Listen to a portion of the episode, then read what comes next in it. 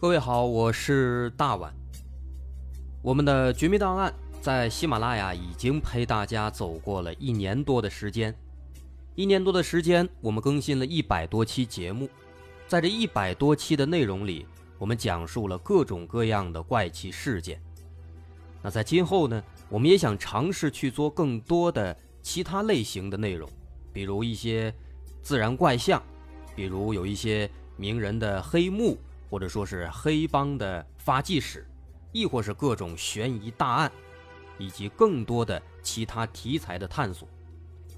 针对这些内容，目前我们也已经有了一个大概的规划，我们将会把这些内容做一个大概的整合，放在之后我们即将推出的一个新的专辑当中。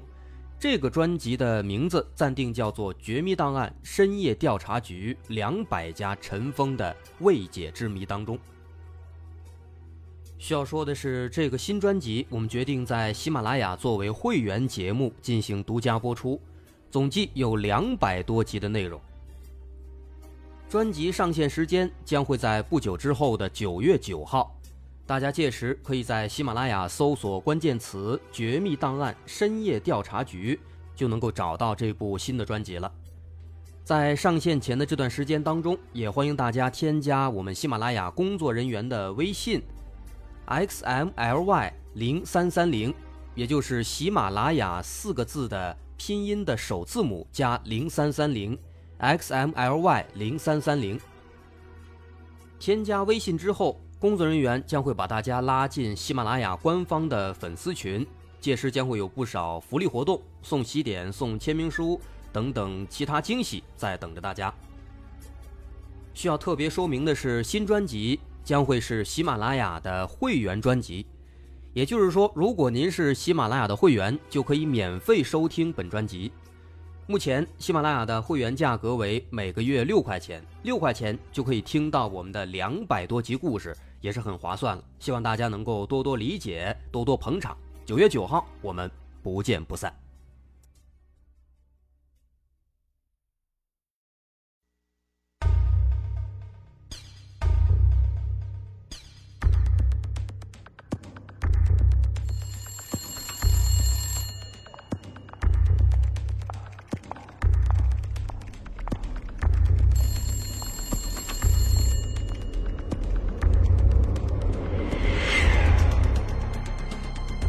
探索事实真相，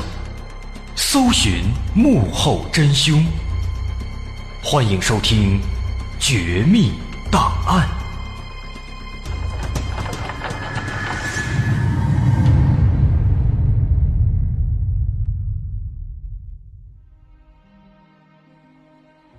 欢迎收听今天的《绝密档案》，我是大碗。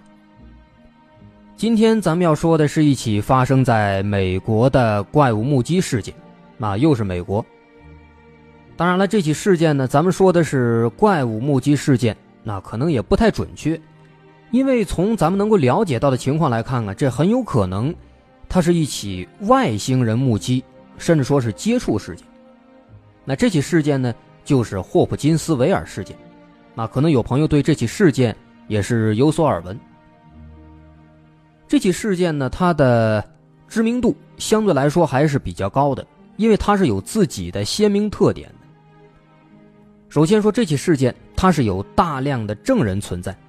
近距离目击的证人有两个家庭，总共十几个成员；远距离目击的还有很多当地的其他居民和一些过路人，甚至还有几个当地警察和一名州警察，那也都听到或者看到了一些奇怪的现象。而且这些人之间呢，哎，他们大部分可都是互相不认识的，没有这个互相串通的可能。再一个，据说美国的俄亥俄河流域啊，在这起事件发生的大概是几天之前，也有人遇到过类似的奇怪生物。那这也就让这起事件的可信度啊又提高了一些。再有最后一点呢，在这起事件当中啊，人们遇到的这些奇怪生物，它不像是我们传统认知当中的那种小灰人儿，而是以另外一种形象出现的。那这一点呢，应该也给这起事件加了不少分。那么咱们开始详细的说一下这起事件到底是怎么回事。这个事儿呢是发生在美国的肯塔基州。肯塔基州有一个小镇叫霍普金斯，这个小镇啊跟其他的美国小镇一样，没有什么特别的。那当然这只是说在我们今天要说的这起事件发生之前，它没什么特别的。在这个小镇的最南头呢有一片树林，在这个树林里有一座农场，它是很孤零零的啊，自己在树林里边。在这个农场里住着一家人，这家人姓萨顿啊，分别是萨顿夫妇和他们的七个孩子，总共是九口人。那我们的故事就是发生在这个农场，时间是在一九五五年的八月二十一号这一天啊，也是几十年之前了。说在这一天的下午啊，这萨顿一家九口人看起来都非常高兴，都在屋里屋外的来回忙活。忙什么呢？原来在今天晚上他们在宾夕法尼亚州有两个朋友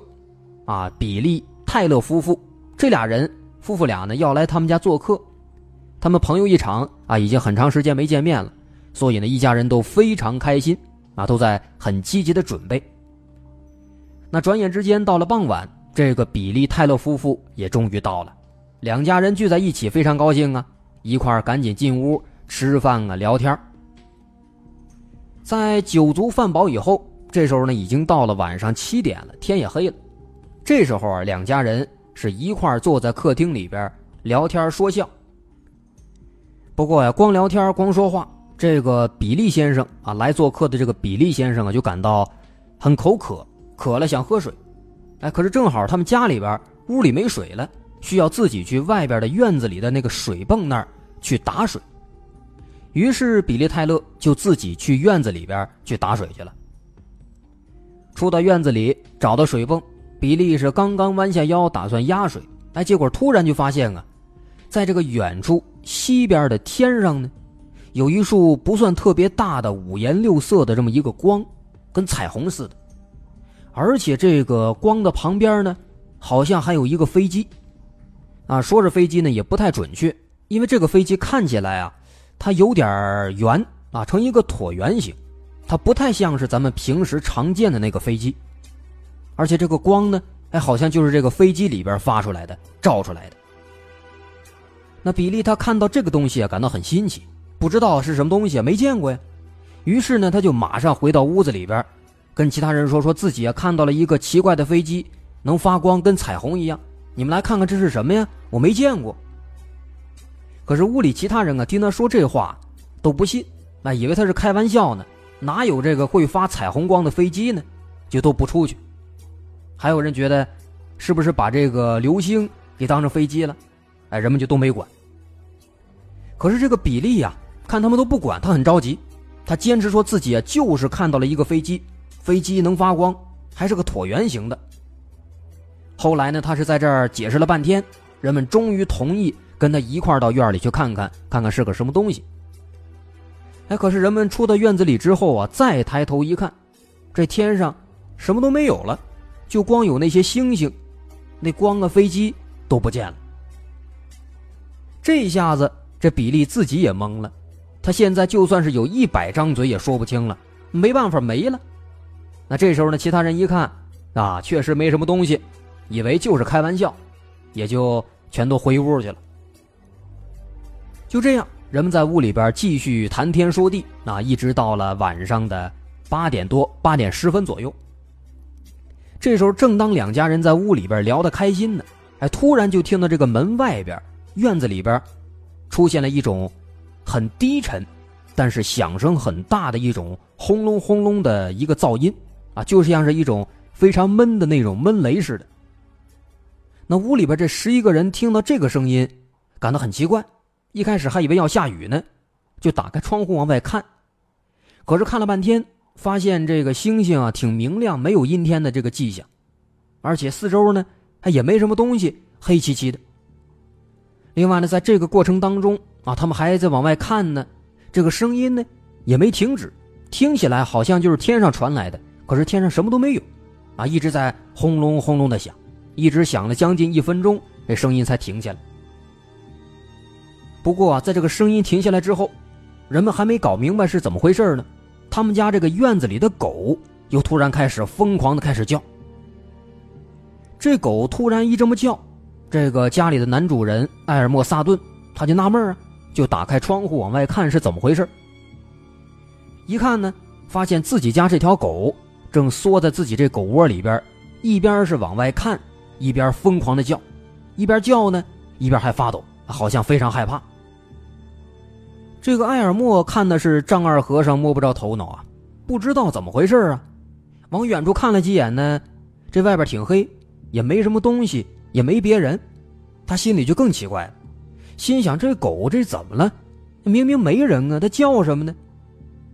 他心里边担心这狗，所以呢就打开屋门让狗进到屋里来了。这狗进来之后呢确实也不叫了，可是它一直就在这个桌子底下趴着，还是浑身发抖，它也不动。这时候呢，家里其他人看到这个样子，哎，也都奇怪，心想会不会是外边有小偷啊，或者说会不会是有什么这个野狼野狗之类的跑过来了，把狗吓着了。那想到这儿呢，一家人就商量说让这个艾尔莫还有比利泰勒这两个男的啊，一块出门去看看，看看是怎么回事，是不是有人啊，是不是有动物啊，并且出于安全考虑，还让两个人每人都拿了一把枪。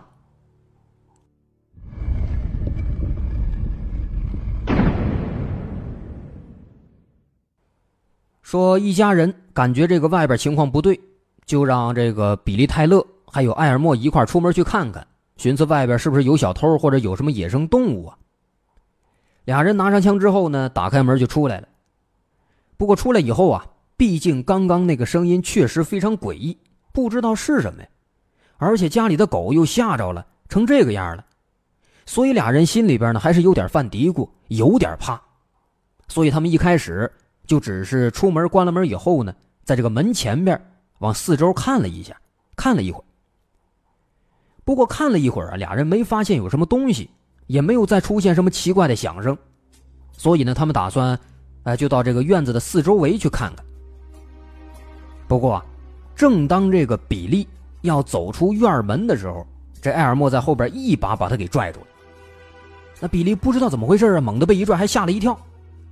他往身后一看，艾尔莫呢就往前一指，比利顺着他这个手指头往前一看啊，立马吓得是呆若木鸡，直接僵那儿。怎么回事？他看见就在他们前面大概有这么个二三十米的地方，有一个神秘的生物，哎，正在慢慢的从这个树后边走出来，朝他们俩人的方向呢一步一步的往前挪。根据这两个人后来的回忆说，这个东西呢看起来大概是有一米高，整个身子大部分都是银色的，哎，像是穿着一件银色的衣服。不过呢从他的这个脑袋来看，他的皮肤是绿色的。这个玩意儿的脑袋哎非常大，整体看起来他的这个头和身体的比例非常不协调啊，将近一比一了。他的头上这个耳朵非常长，眼睛也非常大，而且眼睛里边没有眼白，就是纯粹的一个黑色眼珠子。另外这个玩意儿它胳膊也很长，还长着一个很尖很长的爪子。不过呢往下看能看到它的腿非常短，而且非常的瘦，看起来应该是已经退化了。不过即便说这个腿是又短又小又瘦，它不影响它移动。它移动的时候往前走的时候，看起来啊就好像是没有重力一样，两条腿就轻轻的动一下，紧跟着他的屁股呢，哎，会奇怪的左右摆动，然后他的身子就能够很平稳的往前走。当时啊，俩人看见，据说这个生物呢是微微的弯着腰，双手还举着，慢慢的向他们靠近。从这个动作来看啊，就好像是咱们人类哎要投降一样。但是当时这俩人毕竟是被这个玩意儿给吓着了。不知道是什么东西啊，从来没见过，而且长得这个模样是吧还挺吓人，所以当时当这个东西走到离他们大概还有不到十米的时候，俩人二话不说同时抽出枪来，直接朝他开枪了。但是开枪之后啊，他们发现了一件非常诡异的事情，这几发子弹打过去，少说有那么一两发也打中了，那打中之后，一般的动物肯定就直接打死了，就算没死，那也身受重伤，也半残了。但是这个玩意儿呢，好像被打中之后啊，没死，还在那儿照样能走。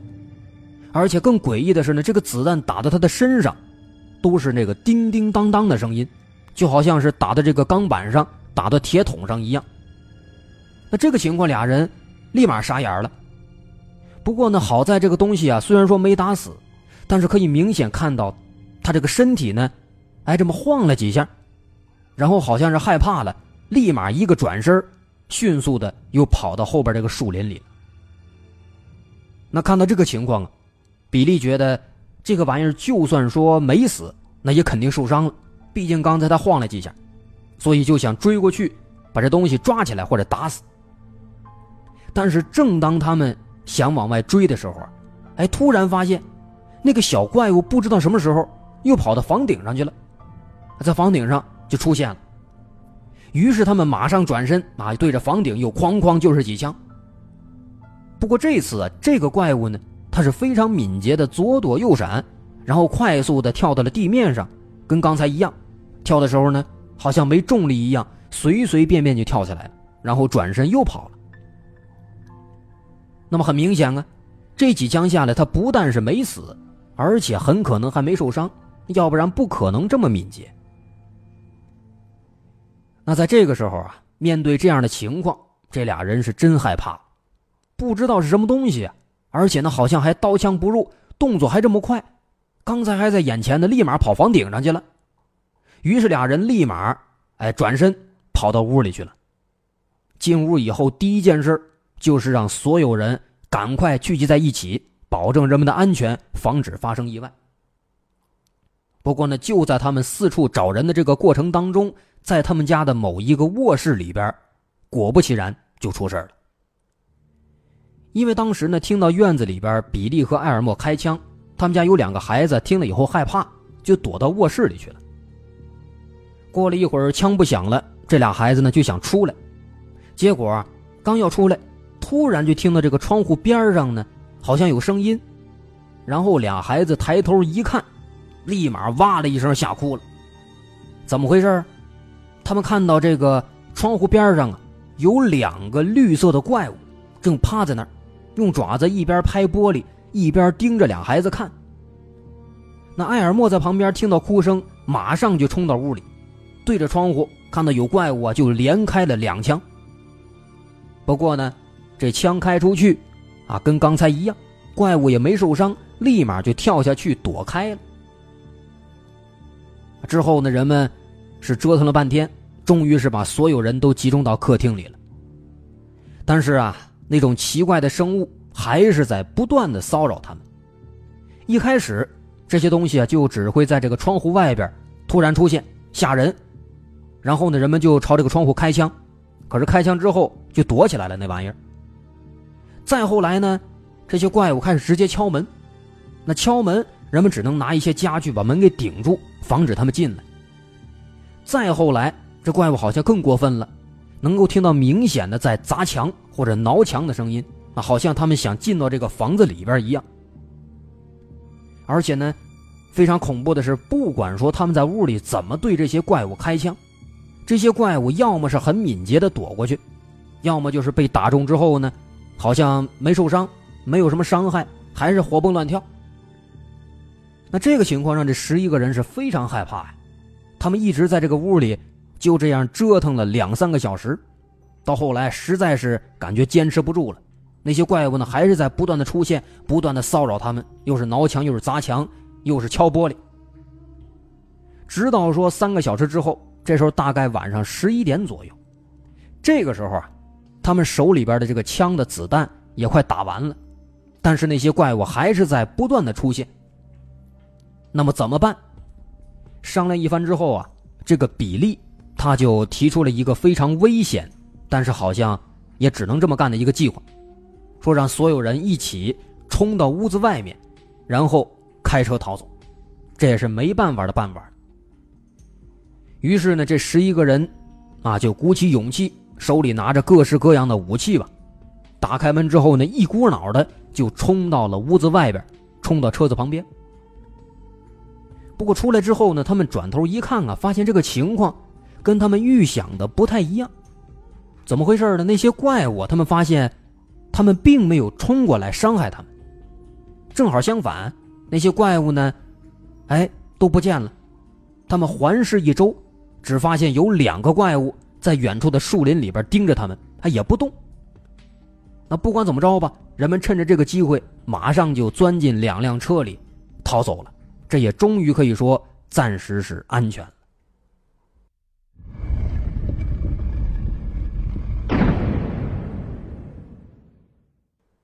说这十一个人开着两辆汽车，终于是逃出了农场，然后直接来到了离他们最近的警局。进警局之后跟警察说说家里遭到这个不明生物的袭击了，有可能这个玩意儿是外星人，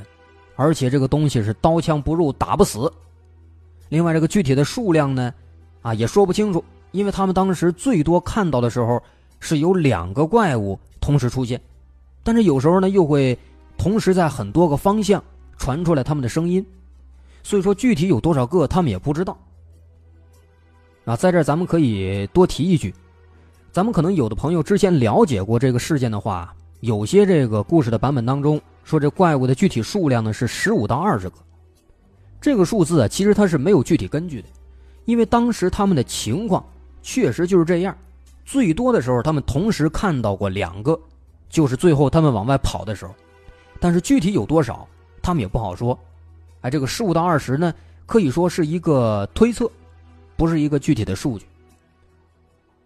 那警局里这些警察他面对这十一个人的报案啊，他们也感到非常惊奇，因为这个事情听起来啊确实感到让人是难以相信，可是再看眼前这十一个人看起来又不像是骗子，而且十一个人个个是神志清醒，不像是耍酒疯的，也不像是吸毒吸多了出现幻觉了啊。那警察经过一番考虑之后呢啊，决定相信他们，跟他们到现场去看一看。于是这十一个人和当地警方又一起回到了他们的家里。不过回来之后啊，他们发现那些怪物已经不见了，警方在房子的里里外外找了一圈都没有看到有怪物出现。不过呢在屋子里边倒是能看到很多这个枪眼和子弹壳，这表示屋子里确实经历过一场枪战。不过呢即便说有这个枪战的痕迹，但是对于这个怪物是不是真的存在，警方其实还是很怀疑的啊。不过即便如此吧，他们还是兵分两路，一路查看现场，一路询问周边的居民有没有遇到过异常的情况。那么通过警方对周边居民的这个采访询问，警方发现几乎周边的所有的人当时都听到了萨顿家里边这个枪响，也有人表示在七点的时候呢也曾经看到这个西边的天上有一个能发出七彩光芒的一个奇怪的一个飞机。而且更加恐怖的是，还有少数几个人啊声称确实看到有绿色怪物在他们家的附近徘徊。另外除了周边，在这个房子的院子里也有了新的发现了，有警方发现在这个篱笆外面的地面上有一个地方有一个奇怪的发着光的斑点，而这个斑点这个地方呢正好就是当时比利和艾尔默朝这个怪物开枪的地方，有可能这个斑点哎就是这个怪物留下的。不过呢当时因为出于这个安全考虑，毕竟不知道是什么东西啊，所以警方就只是把这个斑点给拍摄下来，并没有把它挖走，没有保存起来。那这也是非常遗憾的一个地方，因为这个斑点据说到了第二天中午的时候就自己消失不见了，那后来人们也没有研究上。所以说就这样，警方对这片区域呢做了一个彻底的搜查，不过搜查一通没有发现怪物的痕迹，最终呢也是因为没有确凿的证据，没有看到怪物，警方在做完笔录之后就直接离开了。那这个时候已经是凌晨的两点十五分了。不过啊，让这十一个人万万没有想到的是，警察走了之后这个事儿还没平息下来，就在警察走了没多久，那些绿色的怪物又一次出现了。当时这十一个人刚进到屋子里边，刚坐下来，就发现啊，在这个窗台上边又有一个绿色怪物趴在那儿。然后呢，比利看到之后啊，马上也对他开枪，不过还是跟刚才一样，又跑了。所以说打这儿，这些怪物又再一次的开始不断的出现，不断的骚扰他们。这一家人也试图用各种方法来反抗，但是最终都没有成功。就这样，他们一直跟这些怪物纠缠到了凌晨四点四十五分，俩多小时，这时候天都快亮了。那直到这个时候，这些怪物才彻底消失啊，没有再出现。于是这两家人又一次又跑到了警局啊，希望警方再去给看看，再去查一下。可是对于这个情况呢，警方也没办法，人刚才去了一趟了，什么都没看见啊。于是呢，他们就给联系了美国空军，请美国空军来帮助调查啊。不过后来这个美国空军来了之后呢，他们的调查也是大同小异，最后呢也没有给出什么帮助。不过这个事儿呢到这儿啊还没结束，虽然说自此之后那些怪物没有再次出现，不过后来这个新闻它可是越传越远了，加上媒体的推波助澜，让这个小镇一下子就出名了。有关这个怪物入侵的消息呢也是越传越夸张，到后来就变成了我们经常听说的版本，说有二十多个怪物围攻他们的房子。那其实这个数量还是咱们刚说的，他们最多的时候其实只是同时看到了两个怪物同时出现，具体有几个他们也不知道。再后来呢，由于媒体这个大肆传播，有越来越多的人都来到霍普金斯，希望看一看这个怪物入侵的地点。这个时候啊，当地有一些居民啊就开始想趁机捞钱，就开始收费了。也因此呢，借着这个事儿，很多媒体就说说这个事儿是一个骗局，是当地人为了赚钱编的这么一个谎言。不过呢，为了检测这起事件它的真实性，除了那些这个胡乱猜测的媒体之外吧，还有一些学者，人家是做了一些更实际的研究。比如说美国学者艾伦·希内克，他曾经就因为这个事儿专门采访了两个人，了解了一下那起事件当天以及前后发生的其他事情。在这个霍普金斯这个小镇附近有一个著名的军事基地，叫坎贝尔堡军事基地。这个地方是美国唯一的空中突击师，美国陆军第一百零一空中突击师他的所在地。当时这个艾伦·希内克他在这个基地里面就采访到了一位一等兵，这个人叫加里·哈德森。根据这个加里·哈德森的说法，他说在这个萨顿家被怪物围攻之前的一周左右，他曾经也看到了那个绿色怪物，而且从他画的这个画像来看呢，哎，这个怪物和萨顿一家遭遇的怪物基本上是一样的。那么根据这个一等兵提供的消息啊，可以推测这些怪物呢有可能是之前先来到了这个基地的周边，然后后来又来到了基地的附近的这个萨顿家。不过呢，当时这些怪物它出现在基地附近，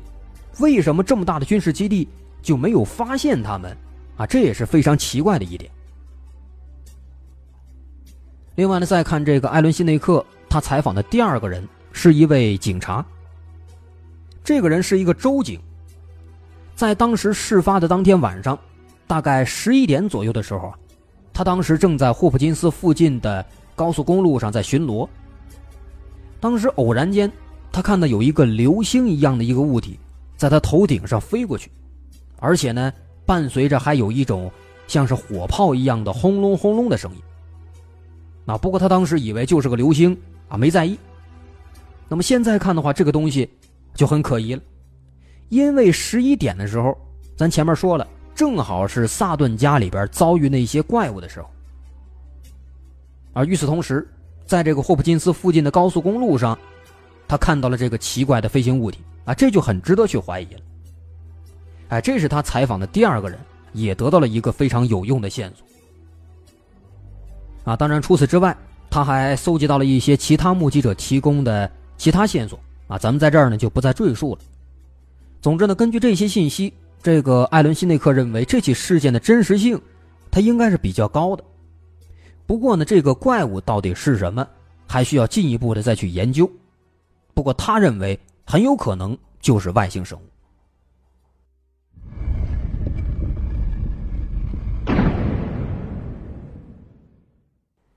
到现如今，有关这起事件已经出现了很多的书籍还有节目，但是呢，不论是书籍还是节目都没有提出一个确切的结论。当然了，这么长时间过去了，那些线索可能也都找不到了，再想查估计也比较难了。不过呢，在这几十年当中，也还是有很多人提出了各种不同的说法，啊，不过这些说法基本上咱们一听就能感觉很不靠谱。比如在事发两年之后，一九五七年的时候，美国的一个空军少校叫约翰·艾伯特，他就提出过一个说法，他认为这起事件当中的这个怪物呢，有可能是马戏团里边逃出来的猴子。为什么呢？他说这个猴子当时有可能是穿着银色的衣服，他们看到之后呢，哎，可能比较远就感觉是怪物，并且在后来的人们的这个口耳相传的过程当中，把这怪物还给夸大了，就变成了人们听说的绿色皮肤的怪物。不过这个说法啊，很快就被人们否决了，因为很明显啊，那猴子有尾巴，但当时那些怪物它没尾巴，而且猴子咱知道被击中以后那肯定会流血，会受伤，甚至会死，但是那怪物呢，它没有流血，没有受伤，它也没死。再一个，那猴子咱知道它比较闹啊，它叽叽喳喳的光爱叫，哎，光爱到处跳啊窜啊，可是当时人们也并没有听到有什么奇怪的这个怪物的叫声，没有声音，所以综合下来它根本不可能是猴子。包括后来还有人说这怪物呢，可能是一些巨大的猫头鹰，因为猫头鹰呢一般都在夜间活动，又有这个黄色的眼睛，眼睛也非常大，体型呢也有点相似。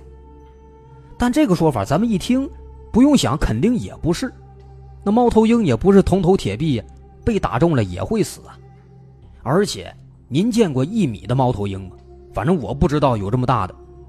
哎，况且当时比利和艾尔默曾经是比较近距离的看过这个怪物，那如果是猫头鹰的话，他们肯定认出来了，所以说不可能是猫头鹰。甚至说一直到现在啊，也还是不断的有人在提出各种各样的猜测，不过目前呢都还没有一个比较可信的结论。至少啊，从我们目前能够掌握的情况来看，萨顿一家他们后来没有因此获得任何利益，而且这个男主人艾尔默·萨顿后来还因为这件事情长期积劳成疾，最后死了。那么如果说这是他们编造故事，他们是没有动机的，反倒说当地其他人曾经因为这个事儿啊，借助这个事儿来收费赚了一笔钱，